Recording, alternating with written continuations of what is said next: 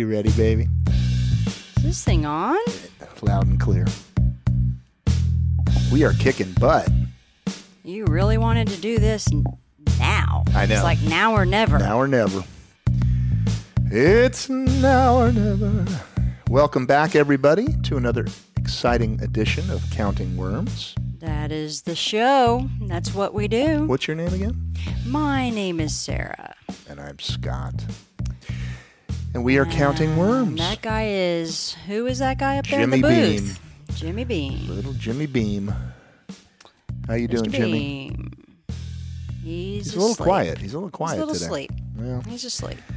I think we can handle it on our Yeah, end. As long as he's got everything turned on. We'll just we got a little spray bottle that we got here, and we will shoot him with a spray bottle if we need something. We use it, you know, for the podcat when he's out of control. Well, he's locked up in the bedroom right Yeah, now. He's not yeah. going to be giving us any grief tonight. All right, so this is another fun episode, and it's a uh, free for all. It is a free for all. And that means I have a story that you don't know what it is, and you have a story that I don't know what it is. Mine was hard, but I'm excited about it. Yeah, mine was mine was good. I, I mean, it's it's going to be. You've been good. excited about yours. You've been Well, giggling a lot. It's not that it's funny; it's just that it's a good story. Yeah. And um, it's horrible, but it's a good story. That's kind of my Yeah. specialty. Yeah, that is It's my your stock and trade. It is. So, um, before we get into our stories, do you have anything you want to talk about? I've got it. Worm news, worm news, party time, excellent. Ah, So nice. that is nice. So, tell us some worm news, baby. What's Well- going on? Have a special worm news story. Oh, yeah, good. Yeah. Okay. Since we're entering February, the month of love. Is it? Oh, that's right. Valentine's Day, right? Aww. Oh, that's sweet. So sweet. I oh. want to tell you a little story about love. Oh, lay it on me. Yeah. I want to tell you about the corpse bride in the window. Oh, In Chihu- yeah, in Chihuahua, Mexico. There's a wedding gown shop that has been in the same place for generations. I Chihuahua. Yes, and you know, and you know, wedding gown shops are all about love. Oh, yeah. And that in itself would just not be a worm news story, of course. I mean, Wouldn't make what the could cut. what could be more boring? Hmm. Pretty much nothing. But what makes this place noteworthy for us is that 90 years ago, 90, Mm-hmm. in 1930, Okay. a, a beautiful bride was installed in the little shop's front window.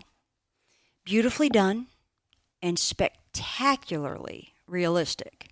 Hmm. So people of the town very quickly began to talk, and rumors began to spread like wildfire. Oh, The bride bore a striking resemblance to the owner, Pascuala Esparza, and they called the bride La Pascualita.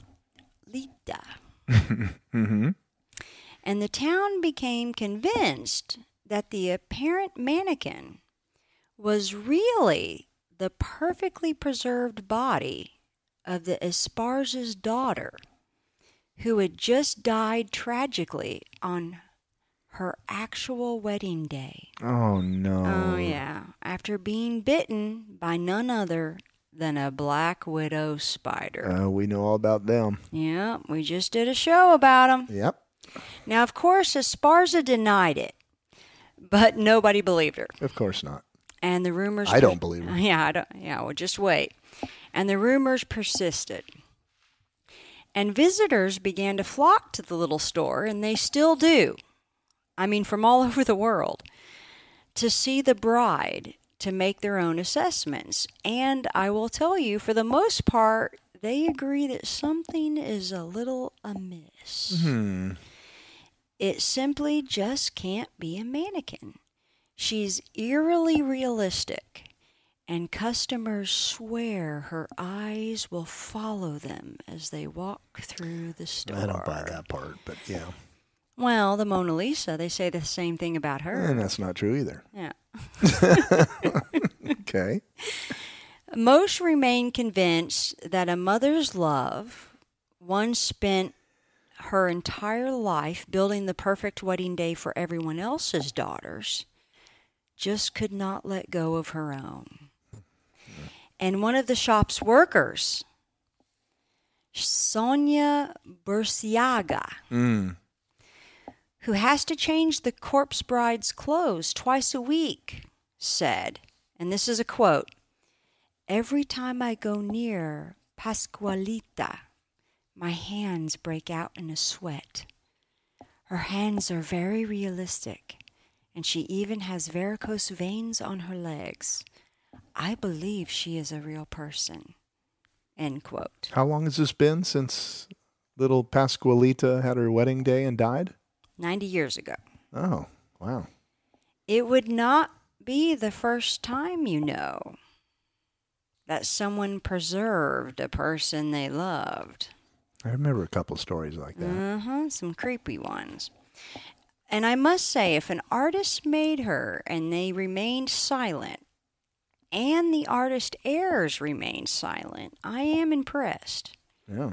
because that they have not claimed their masterpiece by now is pretty surprising. So here is a picture, babe. Let me see. Oh, come on. That's pretty. That's pretty good. Yeah, that's real. I mean, that's pretty crazy. Well, how do you preserve a body for 90 years? I mean, Have you not seen the catacombs in Italy with that little girl? no, I guess I haven't. Oh my God, that that body is like three hundred years old, and she is pristine, perfect condition. It is the creepiest thing. Oh my! Have you really not seen I haven't. that? No. Oh my God! You got to show it But seriously, look Yeah. at that hand. Hand is incredible. I mean, I've never seen work like that. I got to be honest. No. And uh, It's no work. It's it's real body. That's pretty crazy. That's a real body. okay, that's crazy, right? Yeah. Okay. And I would never deny you guys in podcast land. Of course, I will load them to our social media. And I really, really, really want to hear everyone's feedback conspiracies, theories, everything. I'm just super excited to see any breakout conversations that are going to happen. Because so this one is that's my worm news story, and it's just plain fun. It is fun. But seriously, you've never seen that little girl? She's like four, three or four years old. No. Oh my God! When I see when I show you that store, when that one, she's preserved in like one of the catacombs in Italy, and it she's the little girl in the box. Hmm. Oh my God! I can't believe you've never seen that one. Never seen it. Well, um, her name's like Rosa something. Anyway, that is a scientific anomaly. She it, it's a she is absolutely, positively for a real little girl. I didn't know that they had techniques to preserve bodies that Uh, long and that yeah. that pristinely. Uh, yes, they do. And some of the uh, there are some underground vaults that you can visit, and you can see bodies that are absolutely eerie. Let's go next weekend. All right, let's go. Yeah, but they are so perfectly preserved. It is frightening. It is, it is pretty unbelievable. So once you've seen those, you will wonder. If you'll that's real, then this gal's real. uh, because all I can say. I got to tell you, the hand on this on this is, I don't. I- It's pretty unbelievable. It is unbelievable. It is unbelievable. So La Pascualita La Pascualita. Well, I'll in look forward to Chihuahua, that. Mexico. We'll have to go visit that one too. Yeah, All right, baby. Do you want to start or do you want me to start? you go right ahead. And then you'll cleanse our palate I afterwards? I will. I will. All right. Well, this story is bad. that but explains all your giggling. Yeah. So the story begins with a gentleman by the name of Mark McDermott. Hmm. Mark McDermott is a successful businessman in rural West Virginia. No, that's all. Where all the good things happen. Yeah. and before moving to the States, um, he and finding success in West Virginia, he had grown up in Australia. All right. He was an Aussie. Hello, Australia. Hey. Um, we love Australia. After settling in, Almost as much as North Dakota and Chicago. That's right. Hello, Alabama. uh, after settling in, and some 18 years before, uh, Mark had met and courted and eventually married a woman by the name of Johanna. Not Joanna, Johanna, Johanna. and moved her and her five year old son, Donald, into his home. All right. And by all accounts, oh God, you know this is where it goes south. They were a happy, normal family And it, don't ever want to be described as a happy, normal family. that loved life. or that seemed perfect from the, The outside. That's right. Uh, and Mark was a dedicated father to the child, Donald. oh, that's not good. and often playing video games with him and teaching him, you know, round the house skills and riding bikes together and basically spoiling the kid. Uh oh. And even though Donald was his adopted son, he always treated him as his own. Oh, And when Donald was of age, Mark bought him a nice car. sweet. And he always had nice clothes and a nice house and pretty much anything he wanted or needed. Well, tell us what that is in West Virginia, because I don't know. I don't know either. so, and the family took a lot of vacations. They went to, I was, the first thing they mentioned was Virginia Beach. Now, that can't be that far away, and that's not that exotic. But they also mentioned Bermuda, Well, that, Cancun. well, this is West Virginia, though, so that was probably. that's true. Uh, Beijing, oh, wow. Okay, now we're getting serious. England, and several trips to Australia to visit Mark's family. Well, that's pretty cool. Very cool for a kid. That's, yeah. After high school, uh, Donald was accepted into Marshall University in Huntington, West Virginia. Nice. Yeah, it's a four year university with programs that had in business and education and medicine, among others. So it was a full blown deal. Had about 10,000 students. And the It's a family. big place. It's a pretty big place for West Virginia. the family was very proud of Donald. And uh, Mark was footing the bill for all of this um, housing, expenses, tuition, all of that. wow. So Donald did very well in school. And he had a, a serious multiple year relationship with a nice young lady who was also a student at Marshall University. And they lived in separate locations, but they spent most of their time together at one or the other's place. So fast forward to the family's big day. It's Donald's graduation from college. hmm And he had come home to prepare for his big day and to get ready for the family trip up to the campus for the graduation ceremony and all the festivities. Mhm. And Donald was downstairs taking a shower and getting all gussied up. And when he went upstairs, he was met with a scene Uh-huh. of unimaginable Horror. horror. You're right. It appears that he had stumbled up right into the midpoint of a murder suicide. what are the odds and the timing? I can't believe it. His Not fa- on his special day. I know. God, the timing is horrible. His father lay dead Mm. on the sofa, shot twice in the head. Hmm. It appears that he was just laying on the sofa reading a book at the time he was killed and he was caught completely off Hmm. guard. The This gun Wonderful guy. the gun, which we assume now, or Donald assumed was the murder weapon at the time, it was sitting on the dining room table, as well as a suicide note written by his mother to him, Donald, stating that she couldn't stay trapped in this loveless marriage any longer and apologizing to Donald that she won't be there to see the man you become. Hmm. So Donald is freaking out, obviously. I mean, like anybody Ah, would. Anybody would struggle with that. and his mom is there. She hadn't yet gotten to the second part of the murder suicide thing, and he makes his mom make the call to 911. And in what that a good Samaritan. and in that call, she tells the dispatcher that she has just shot and killed her husband. Hmm. And Wow. off off I know, it's horrible. Uh, on his graduation poor day. Family. Uh, poor Donald. Oh, just I mean, think about that. the seams. I mean, he was just going to go out and have a party and Oh. all that, and now his whole life ahead of him. I know. So officers are sent to the home and they find Johanna, who appeared to be in a state of shock, which you can imagine. She just shot she her just husband. She just did this horrible thing. Yes. And then they find Mark slumped over on the couch with an apparent GSW. gunshot wound. Thank you. to the head, the human head. Johanna is taken into custody, and Donald is also brought back to the station to get a statement from him. Yes, that poor kid. So it's during the car ride to the police station that Johanna drops a bombshell.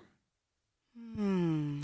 And before I that tell you be? about the bombshell, let me fill you in on a couple important facts, Okay. kind of behind the scenes. All right. Take us behind the scenes. So you see, Donald was a student at Marshall University. Yes. At least, You told us about that. at least he he- he had been a student. Uh oh.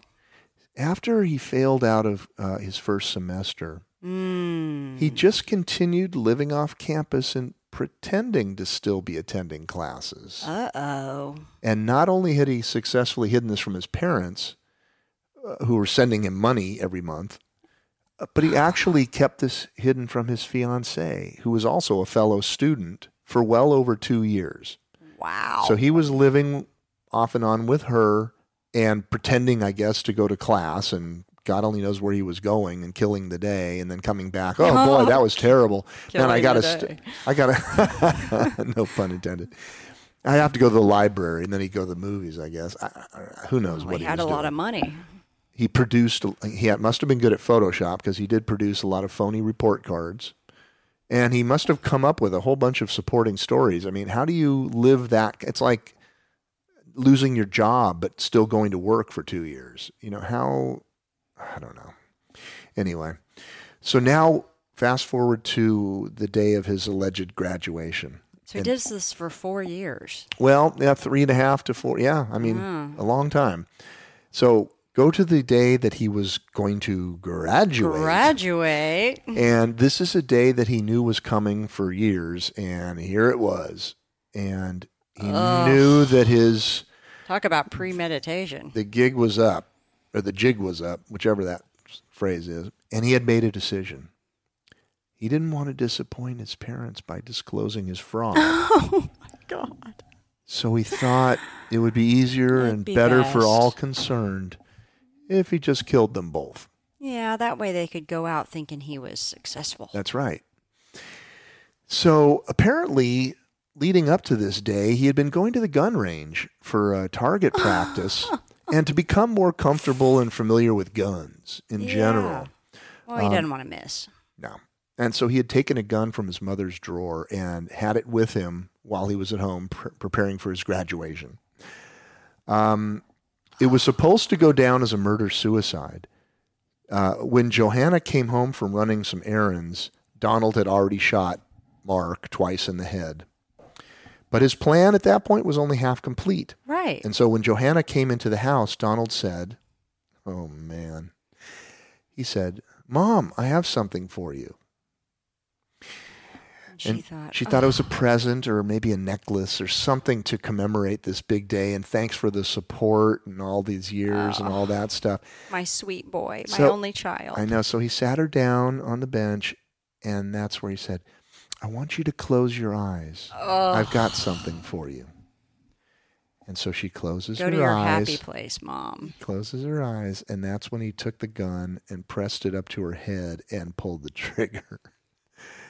Oh. Well, she heard a click. My special boy. She heard a click and opened her eyes and realized that her son had a gun to her head. And Donald had messed something up. hey, wait a minute. Wait a minute, that's not a necklace. So Donald had messed something up with the gun, the slide. It was an automatic, and uh, or fate intervened. and it did not function properly. So as they struggled to gain control of the gun, he said, "Just hold still, and it will be over with." yeah, I'm just trying to kill you. Would you stop I know, it? will Be you a good mother. Be a good mom for once. Mom. Stop fighting me.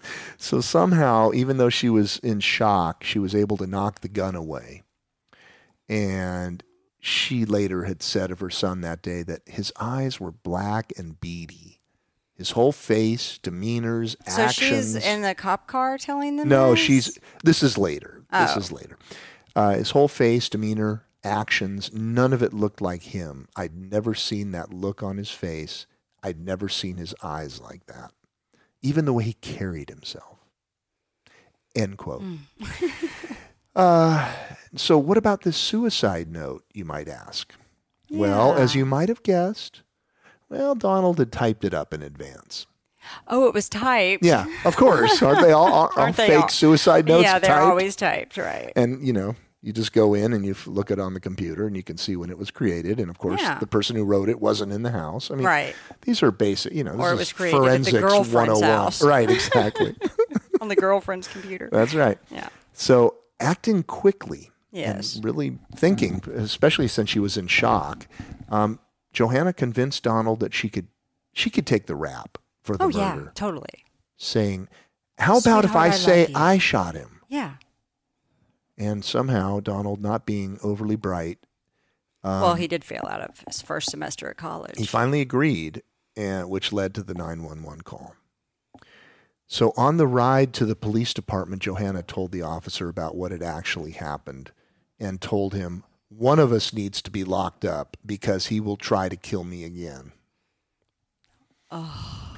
Wow. So the detective, when describing his interview with Donald, young Donald, said the following, and this, I wrote this whole thing out because this is important Good, okay. says he had just no emotion, no care. Just it was all about him and only him, and he could care less about anything else. Mm-hmm. He even had a game plan for how he was going to react and his plan for the future afterwards if he was able to pull this off. His game plan was he was going to ride the swell of emotion that he got and the sympathy that he got from people to try and get him through financially or whatever he could get for quite some time. Then he planned on getting fit, as he put it, and he actually planned on going into law enforcement. Oh, no. wow. Yeah, it's, it's an ambitious uh, story. Uh, during his confession, Donald told police that after he shot Mark, he, quote, expected to be physically ill or, you know, at least worried. It's not there. It's just not. It's just not there. So Donald was sentenced to life in prison with no parole. And he appealed his conviction and sentence all the way up to the West Virginia Supreme Court of Appeals, but the High Court upheld the decisions and he will spend the rest of his life behind bars. Oh, I know. He had such a bright future sorry, ahead. Donnie. Donnie. Little Donnie. That's right. So that's the story of Donnie. Donald Dunn is his last name. I don't think I Yeah. ever said that, but that is Yeah. Donald Dunn. He's done, Dun, dun, dun. done, done. Stick a fork in him. All right. So There you ready? go. Clap Yeah. your hands, everybody. And everybody just clap your hands. Next story. Did you like that one? I did like that one. Yeah. Oh, that's a good one. Thank you. All right. So next story. Mine's. I think mine's going to take a little longer than that. That's all right. yeah. We got time. Yeah, so I'm going to take you to an undisclosed place. Okay. But rest assured, this was very recent and it really did happen. Okay. When we can read about it in the American Journal of Forensic Medicine and Pathology, it is about as well documented as anything can possibly be. Okay. So be prepared to be amazed. This one is fun and exciting and crazy. Prepare to nerd out, forensically speaking, okay? I'm ready. All right, you ready? Mm-hmm.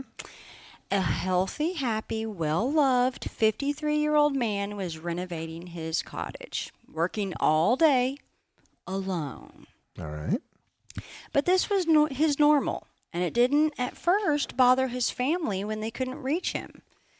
Because they knew a lot of his equipment was loud and, you know. Probably so didn't it- hear the phone. Exactly, Yeah. exactly. So, however, when evening came and they still had not had their calls answered or a returned call, they became concerned and they called police for a welfare check. Okay. And we all know how this call went. Mm-hmm. Upon their arrival, they stumbled upon a scene of Babe. Unimaginable horror. and they and they had this uh, stench, a foul odor coming coming from. Okay, I'll, I'm sorry. well, I'm jumping maybe- ahead. Yeah, maybe not. Maybe not. Okay. Maybe it was more like, what the hell? Okay. Okay. um, inside the home, they found a corpse. Oh. Yeah. Which they assumed it was his. Right. Uh, lying between two metal sawhorses, and it was badly burned. Huh. They searched the home and found absolutely no sign of fire, not anywhere in the home. Okay. In fact, they could not even find a, any sign of how a fire could have started. Okay. None. Firefighters looked for signs of electrical damage too, or anything indicating he anything indicating he had somehow been electrocuted. That's what I was thinking. Yeah, they found none. They even checked the circuit breaker for damage, and again, found none. Hmm. They even, uh, you know, checked all the plugs. I mean, they did everything. Um, this, of course, concerned investigators greatly. Sure. They thought maybe he'd been kidnapped, killed and burned elsewhere, and then brought back here and dumped here to be found. But what I can tell you is that was not the case. Okay. I actually debated on making this one of our murder method shows Right. um, and making everybody guess. I was thinking you, know, would go in that direction. Um, yeah, I really, really debated that. But I just decided to make this a science one instead. Because this was not a murder at all. oh. Yeah. His death would be far more unusual than any other death they had ever seen and would earn him his own medical case study in the journal. Wow. Yeah, so let's walk through this very cool mystery and see how quickly you guys can all solve it. Okay. Okay? So, first, we'll evaluate. Scott just tried to throw something. and it just kind of. Yeah. It was a Well, koozie. it is It was a a koozie, koozie, and, and- it did, and it not did not- take flight the way I'd hoped. Yeah. he tried to. He tried, Trying to hit this stupid cat who's starting to cry. Yeah. Not podcat. Yeah, This is not- the yeah. stupid one that Yeah. will remain unnamed. Go It's yeah, it's his cat. That No, it's your yeah, cat. it, it it's not, and you know it's not. But anyway, it's trying to get his attention. Uh, first, first, let's evaluate what they found. The body was unusually rigid. So rigid, it could not be overcome by manual force, which is not explained by rigor mortis alone. Hmm. So, yeah. when they- you say overcome, you mean like bent the joints? You can't bend the joints? So yeah, they actually try to quote break rigor in order to test it. That sounds painful. If yeah, I he was want alive. I want I want that to sink in for a second. Break rigor. Yeah. They do Ah. that with bodies. Ugh. So just let that sink in. Okay. Okay? It's sinking. Yeah. So he was lying on his right side in a semi fetal position, which is typical of a burn victim. You will also sometimes hear the term pugilistic pose. Pugilistic, Uh huh. right? Um, this is caused when a body is introduced to fire and the muscles begin to shrink. Because the muscles are shrinking, the arms go up to form what some consider a position that looks like a boxer stance Right. with the arms defending the chest. So the easier term would have been a boxer stance, Right. But it is an anthropology term. Mm-hmm. And they did not go to school for all of those years to use easy terms that everyone understands, right? Exactly. Anyway, so the body was covered by burned pieces of clothes that left mu- much of it exposed. So he had visible first degree, second degree, and third degree burns, predominantly in the abdominal region, proximal thighs, and genitalia. Oh God, he had to go there. right. While other parts of his body seemed completely untouched by flame. So, quick review of terms. Okay. In first degree burns, the top layer of the skin gets damaged but is not destroyed. The color of the skin changes to bright pink or very red. Second degree burns are more severe. The outermost layer of skin is destroyed. The second layer of skin is damaged and exposed. These are the burns where blisters appear. Mm-hmm. Most severe are the third degree burns, of course.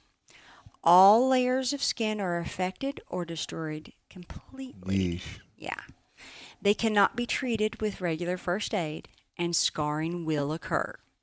Whereas in first degree is pink, it's red, second degree has blisters, and both are painful. Mm-hmm.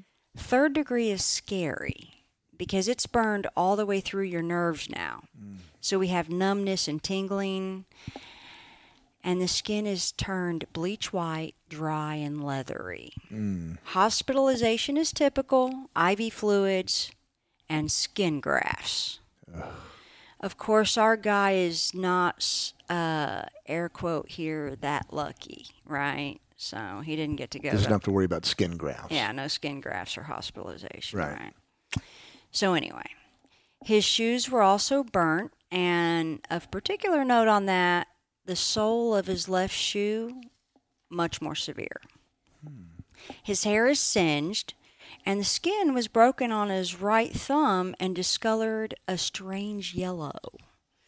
So it's time to take him to the medical examiner's office and see what else he can tell us. That's just what we could tell at the scene. Okay. Okay? I'm I'm confused. Yeah, it's it's a weird one. Okay? So our friend had no soot in his airways or lungs at all. And his body had 70% coverage in his burns.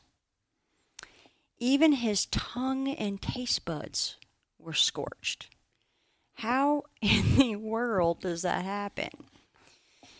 Okay? What was that? What was that thing that uh, one doctor talked about the epiglottis uh, reaction or something like that, where Yeah. the it shuts? Where, that's where you in, inhale flames right. from immense heat. But but it shuts your throat down. That's Uh-huh. why you have no soot in your lungs because it was the because the, flames were so hot And they were so it was so about sudden that. Right, it was yeah it was so sudden right. yeah he had congestion of all of his major organs and edema in his lungs Mm. carboxyhemoglobin level was low Hmm. and this is a very important finding folks Oh. okay science nerd rookies Do you know what this means or what this test is for? Why is this one so important? What was it called? Carboxyhemoglobin. Hmm. Nope. Nope. All right. This is the most important text, test we have in figuring out why this case is so freaking cool. Okay. This tests for exposure to carbon monoxide. Uh-huh. If you're a smoker, you already test several times higher than a non smoker. But the test understands the difference of a smoker and, say, I don't know, a guy inhaling smoke from a fire or a leaking gas from a bad furnace. Uh-huh. Our friend here did neither. Huh. Say what? Huh. Yeah, he did neither of those. Okay. He also tested negative for all recreational pharmaceuticals mm-hmm. like cocaine, meth, opiates, whatever. All of them negative. Not that those cause you to light on fire, but this will come into play momentarily. Okay. So let's go back to that right thumb, though. We did find necrosis, scabs, and blisters. Now, histological examination reveals a big piece of our puzzle acute pulmonary emphysema and edema. Hmm. Of all the weird and bizarre findings, he actually died of heart failure. And we know it was not drug induced, with the secondary cause of death from all of these burns. And this exam has pretty much told us where they came from already. At least it's told me. But we need to go back to the scene to c- confirm.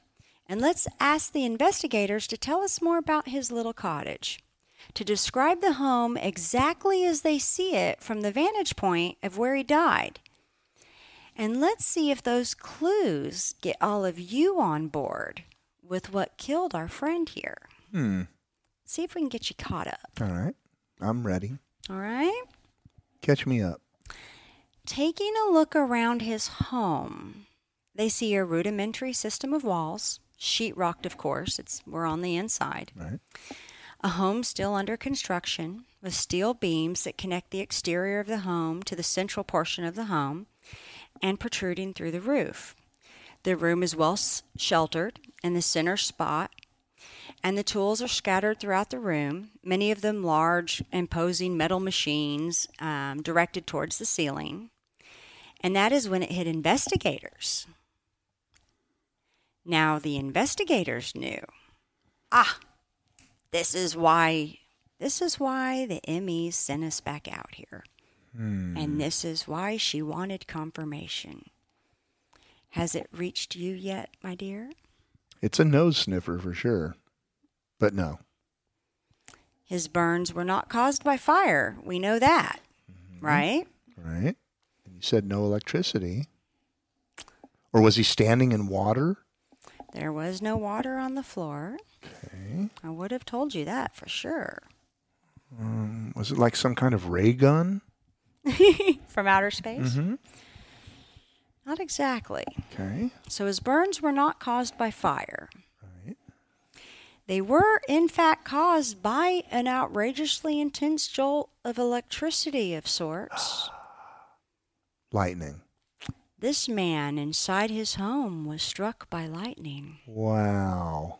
The lightning hit one of those steel beams, traveling down it, arcing across these large machines to the metal sawhorses, striking the man on his left foot, traveling through his body, exiting his right thumb, but sadly not before passing through his heart and killing him. Wow.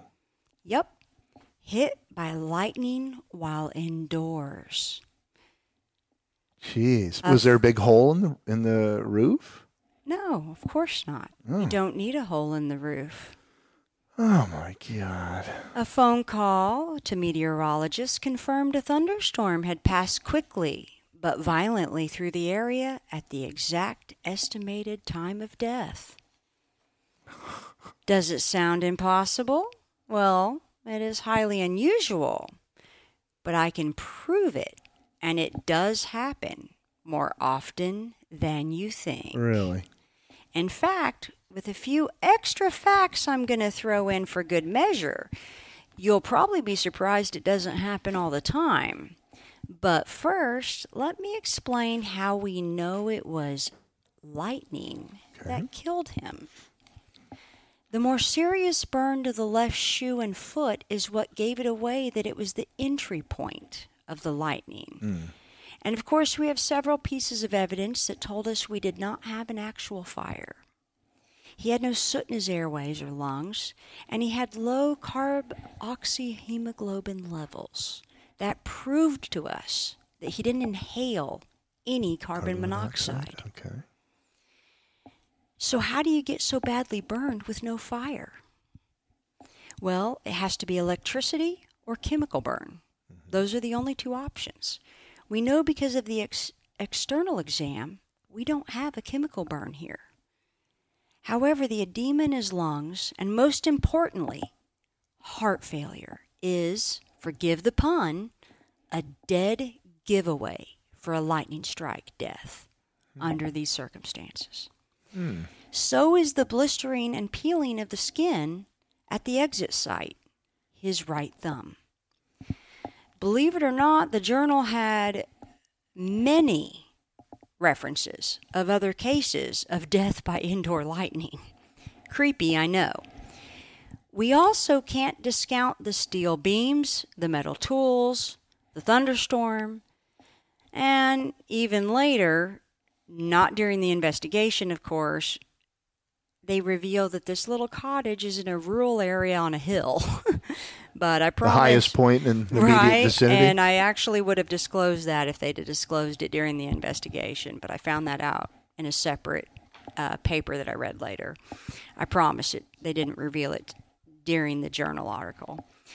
And I know you're still probably feeling a little shell shocked. So let me prove it to you that it's more a one of a wonder that people are not dropping dead all the time from lightning. Because really, that surprises me more than that this case occurred. So, first, let's talk a little bit about this phenomenon called lightning and prepare to have your mind blown, but hopefully not fried.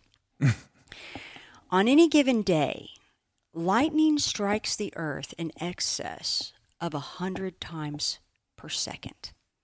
Really? That is 8 million times per day. Yes, every day. Wow. And I know what you're thinking. How the hell is that possible? That's exactly what I was thinking.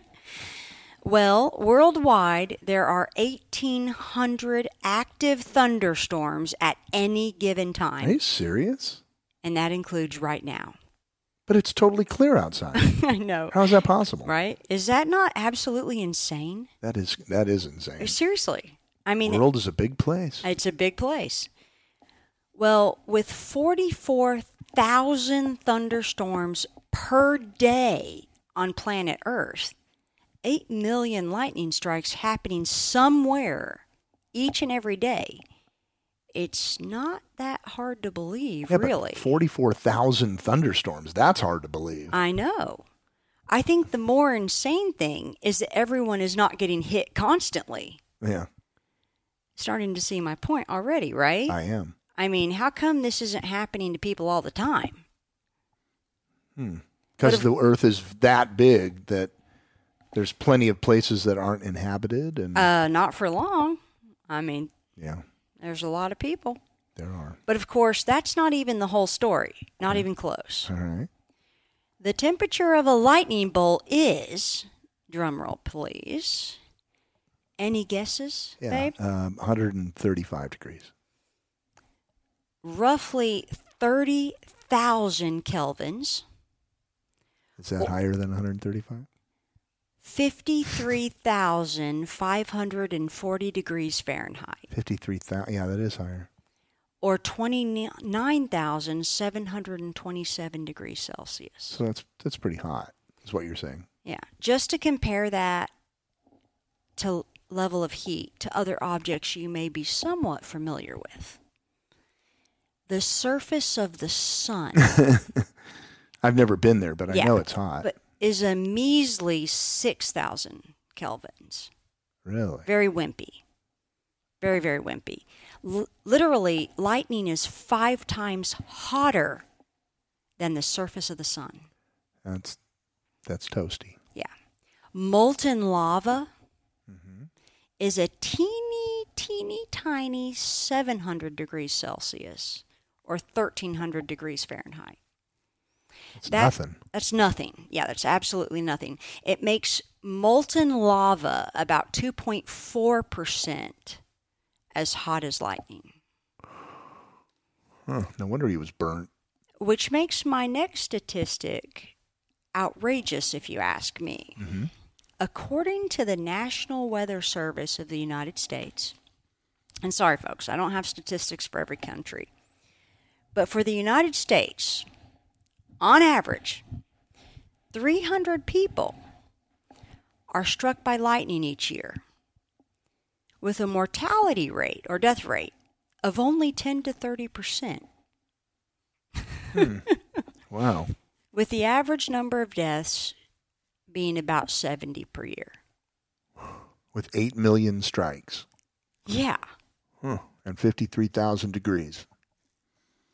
Is that not insane? That does sound insane. I mean, so 300 people are getting hit, but it only kills 70 people. I guess what shocks me is that if something five times hotter than the surface of the sun pounds you, I would think that a higher percentage of people would die from that. You would think. Although I did find a source that said worldwide this statistic is not quite as nice, that 24,000 people die, uh, or that 25 24,000 people die each year worldwide from lightning strikes.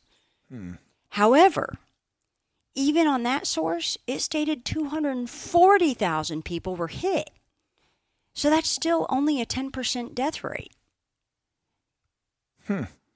How do you figure that? I mean, how how does that happen? I, I- so the, the human body is a true marvel. Well, maybe I mean- there's different differing degrees of being hit. I mean, Uh, like you take a full hit or you take a partial well, hit. or- here's the crazy part. Here's the really crazy part. It appears in other countries when lightning strikes, it is far more common for it to take out an entire entire group of people. And that's pretty terrifying. As an example, in 2011 in Uganda, a school teacher and 18 s- students, primary school students, little kids, were all killed in a classroom when lightning struck. Jeez, Yeah. I can't even imagine. I can't either. And So- I like going outside when it's lightning and sitting under gonna- our overhang We're going to talk about and that. watch. So, death by lightning, and moreover, indoor lightning certainly happens. I mean, it happened to the school teacher and 18 students in Uganda. Um, I did not find the one and only case to present today. I'm just saying. Right. just the one I could tease you with because I had all the autopsy findings. So, a few more facts about lightning. One of the things I'm sure you're wondering how our friend was struck since he was not touching the steel beams in the ceiling. Okay. He wasn't even touching the tall metal machines. We can't even say for sure he was touching one or both of the metal sawhorses, right? You see, literally, you see lightning as a solid bolt of constant light and energy, but it isn't.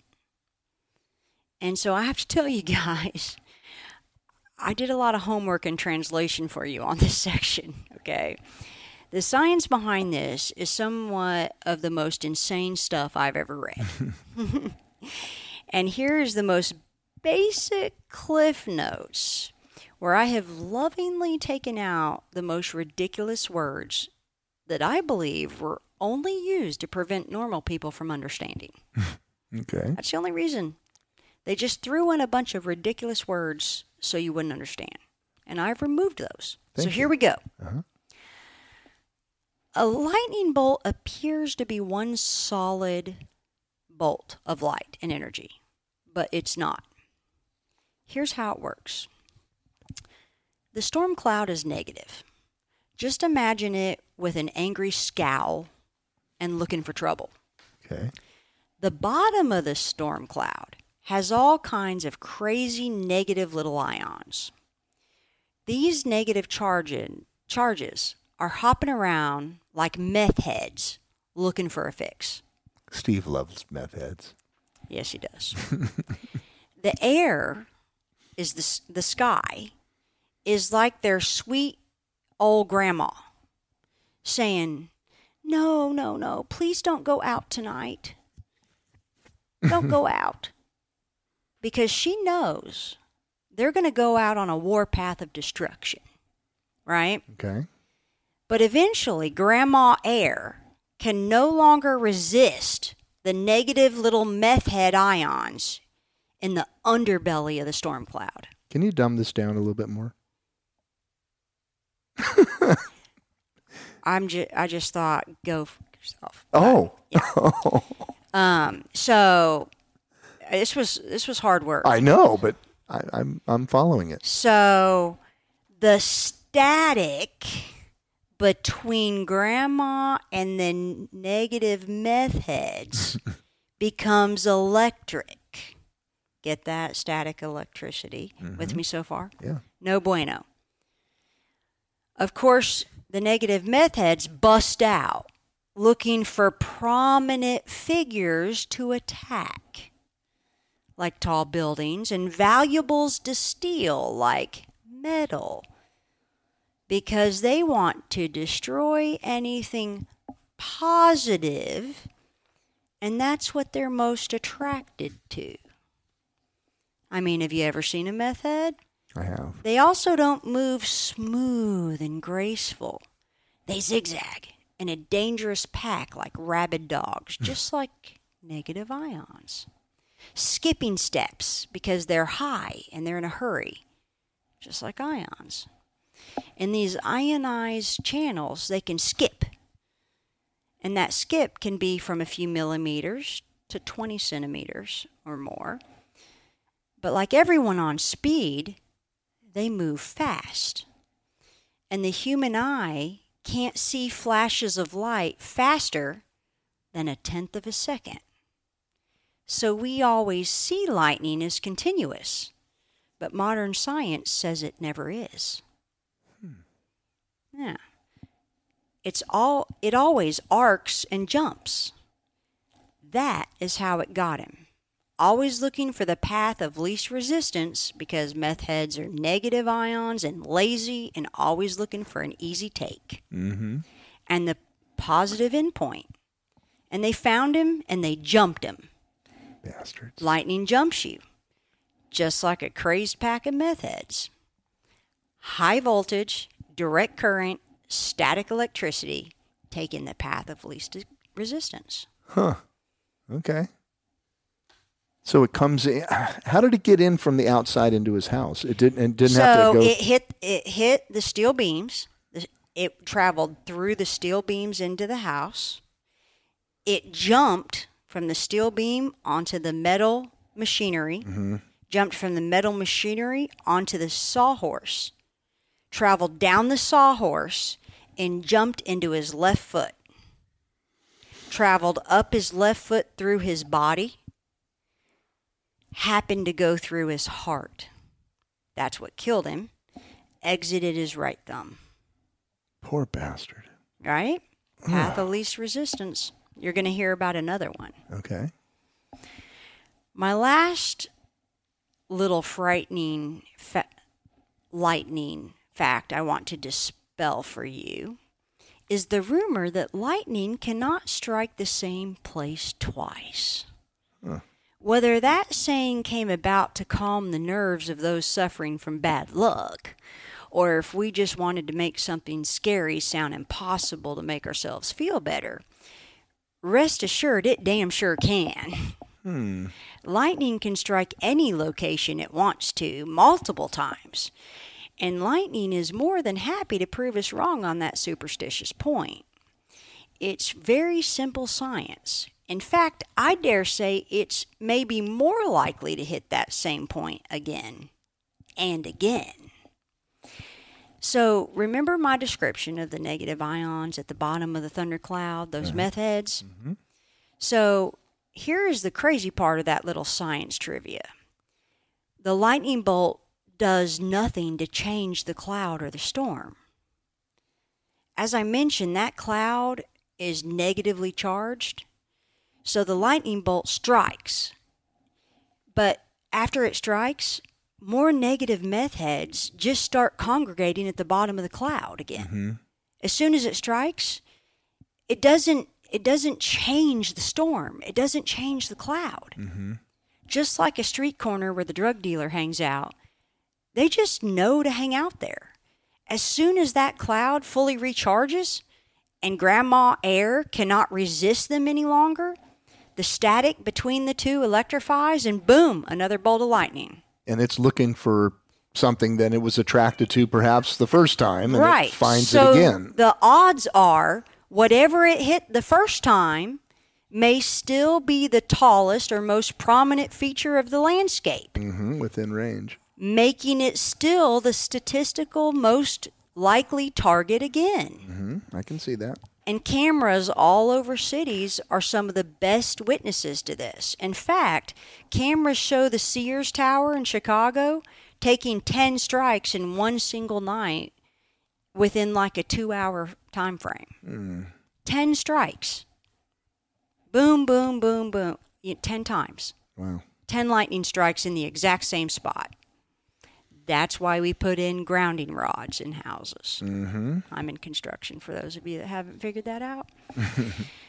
that said, if you think only tall buildings get hit multiple times by lightning, think again. Wah, wah, wah, wah. There are at least 10 documented cases of people who were struck by multiple times by lightning that I found on Listverse. Mm. And they were not hit in the same storm. Jim Lamy of Pennsylvania has been struck twice while he was in his house, but those strikes were six years apart. Hmm. Both times he was actually hit hard enough to be knocked unconscious, requiring medical attention. Roy Sullivan is in the Guinness Book of World Records and must be the most unlucky person in the world, given he is in it for having been struck by lightning the most times. he was nicknamed the human lightning rod. He was hit a documented seven times and actually began to believe a dark cloud was chasing him. Oh, jeez.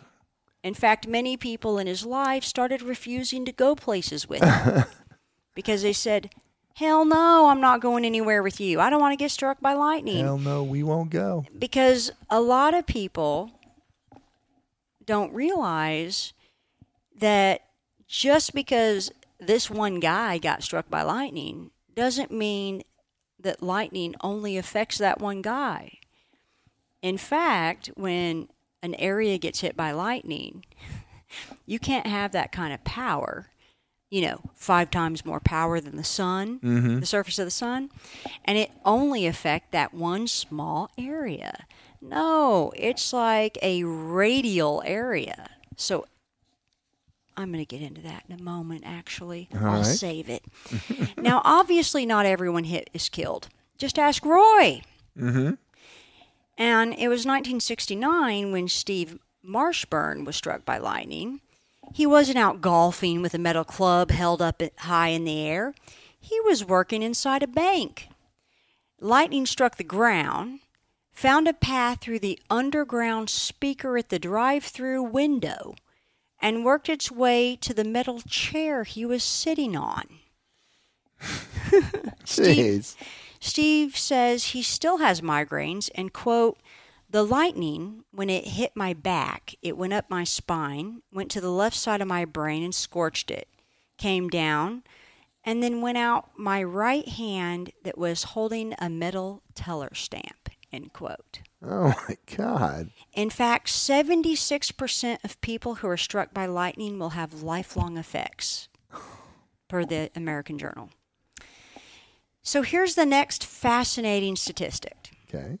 the contact period of the lightning with the victim, when they are actually in direct contact with the lightning, is only 10 thousandth to 1 thousandth of a second Jeez, that's not very much. and it can be a direct strike, a side flash where the lightning strikes another object and jumps onto the victim, like our dead guy, or conduction through an object like Steve. Nerve damage and brain injuries like Steve's are incredibly common. And the problem is the damage done to those nerves gets interpreted as pain which is not a fun way to live, as nerves rarely regenerate once you reach adulthood. Hmm. So, anyway, as a reminder, just as a reminder, any electrical device, computers, phones, etc., is a very dangerous thing during a thunderstorm. You have been warned. Here are some quick facts to keep you safe. Listen closely. Lightning can strike up to 10 miles away from the actual storm. That is the distance at which your ears can just begin to perceive the sound of thunder. Oh boy, that's a long ways away. That's a long ways away. I have heard a hundred different ways to calculate how far away the lightning is. uh-huh. So I looked it up once and for all. It's not one second per mile or something. No, it is so much scarier closer than that. Oh. Not surprisingly, all of them I have ever heard in my entire life were wrong. So here it is. Write it down. Is everybody ready? Have you got your pens, your paper? Have you pulled over from listening to the po- Have you pulled over if you're driving? Okay. Count the seconds between the flash and thunder and divide by 5. That number is how many miles the lightning is from you. Oh my lord. Scary close, right? Five times closer than I would have thought. Exactly. If you're on the metric system, for every three seconds you counted between the lightning and the thunder, that's one kilometer. Pretty close. All right, to, stay, to stay safe, here's your Survivalist 101 rules. Okay. When indoors, stay there for 30 minutes after the last rumble and do not lie flat on concrete floors or lean against concrete walls. Stay off any devices that use electricity Hmm. because that's how lightning travels. When outdoors, a metal topped vehicle with the windows rolled up is a safe bet if you have no shelter option. If even that is unavailable, stay off of hills, stay off of high spots. Do not lie flat on the ground. Do not hide under an isolated tree or cliff. And stay away from water, any water, like ponds, creeks, swimming pools. Don't be in them and don't be near them. Water conducts electricity, folks. Get in a ravine or a low spot. Crouch down. Keep your feet close together. And keep 20 feet between people if you're in a group. This is important. Remember, us humans are great conductors. So if you're all huddled together, if one of you gets hit, the lightning can jump from person to person. And I actually did a story about that. Two ladies sheltering under a tree in the UK. They're bras. The tree gets struck by lightning. It jumps to one friend because of her underwire bra, and because the friends were near each other, both were killed. You remember that? I do remember that. I mean, how many rules can you break? Shel- Hyde Park, I think. Hyde Park, sheltering under a tree. Yeah. So nobody has any excuses. You should, for the most part, now be safe indoors or outdoors from lightning because I've told you how. You now know the earth is being struck by lightning so many times per second that it's unbelievable. And you should not be at all surprised that our ki- guy was killed by it because it's just how. I, what's more surprising is how are we not being killed by it all the time? Does this mean that we can't sit outside on the back patio and watch lightning anymore? We can sit on the back pa- patio and watch lightning, but you got to be smart about these things. We have to sit 20 feet apart from each other? Is that it? Yeah, but uh, I mean, this is some interesting stuff, right? I think so. Scary. Yeah. It's, it, but aren't you also surprised, given the facts of how often the Earth is struck by lightning? That's that, crazy. That people aren't killed all the time. Yeah, but it's also the Earth is a big place, and you think about all the landmass or the square, We don't have a lot of landmass. The Earth is two thirds water. but still, lightning is happening in the middle of the ocean where there's nobody well, water is a conductor of electricity. Yeah, I'm just I don't saying. know. It when you think of it being five times hotter than the surface of the sun. yeah, that's that's hot. It's too bad we can't figure out where uh, where lightning's going to strike because this would be the great. This is the greatest energy ever given to man. mm-hmm. I mean, when you think that, I mean, heat is hands down. Guys, I'm a physics nerd. You got to know that. Um, when you think heat is the is is energy, that's all it is. Heat is energy. That's why the combustible engine, our cars, are such a waste. That's why they burn through so much energy. That's why they're a problem. Um, and that's why the only reason this is a livable planet is because of the sun, is because it gives off heat. And mm-hmm. you think that lightning is five times hotter than the surface of the sun. If we could ever harness the power of lightning, we would never need coal. We would never need wind. We would never need any other form of energy ever in the in the world if we could harness lightning. I get to work on that. Yeah, well, yeah. Well, that's for the that's for the millennials. that's what you guys need to be working on right now. Yeah, don't let us down. Yeah, cure cancer and harness lightning. Those are your two tasks. It's frightening. Yeah, really. thing is frightening. yeah. So, It's a scary world. so anyway, Um, you guys need to rate, review, and subscribe. And I can't wait to hear your theories on the corpse bride in the window. I want to go check it out personally. I know. Is I'm- it still there? Yeah. Well, uh, well, last I checked, we need to all all of all of the counting worms people, wherever you are in the world, we need to all Road trip. we need to all road trip and congregate congregate in Chihuahua, Mexico, all at the same time. Oh, that'd be awesome. That'd be so much fun. Well, email us if you're interested in that. Yeah, We'll try and yeah. put something together. yeah, wouldn't that be so much fun? it would be. Who are all these people? We'd all have to wear like a little ribbon or something so we know we can recognize each other. That way we're just not all talking to strangers. That's right. I mean, who knows? Probably would. Anyway, that would be a lot of fun. It would be a lot of fun. Yeah, so let's plan a trip, guys. All right then. Well, that was fun. Yeah. So what kind of, Do you have any uh, I do have sources. Yes, I do. Uh, let's see here. Well, you I'll go t- with yours. I'll, I'll go. So the worm news, of course, was Ripley's Believe It or Not, you know, because they're a lot of fun. And I have a lot of sources for lightning. Uh, of course, the American Journal of Forensic Medicine and Pathology, Popular Science, National Weather Service, NPR. I did tell you that Listverse has all these people that were struck multiple times by lightning, and Live Science. So, man, I was I you was were busy. I was killing it with that with all that science stuff. It was if if if I still have any brain left in my head, I'd be shocked. I feel like a slacker because I only have the Register Herald and True Crime Daily, which is a little uh, TV thing with Chris Hansen. And uh, about Chris Hansen's Donald cool. Dunn. He is a cool guy. We like Chris Hansen. Yeah, Chris he's Hansen. so dramatic. All righty then. Well, let's wrap this up. Until next time, Live big. rest in peace. The worms are waiting. Clap your hands, everybody. And everybody just clap your hands. Next story.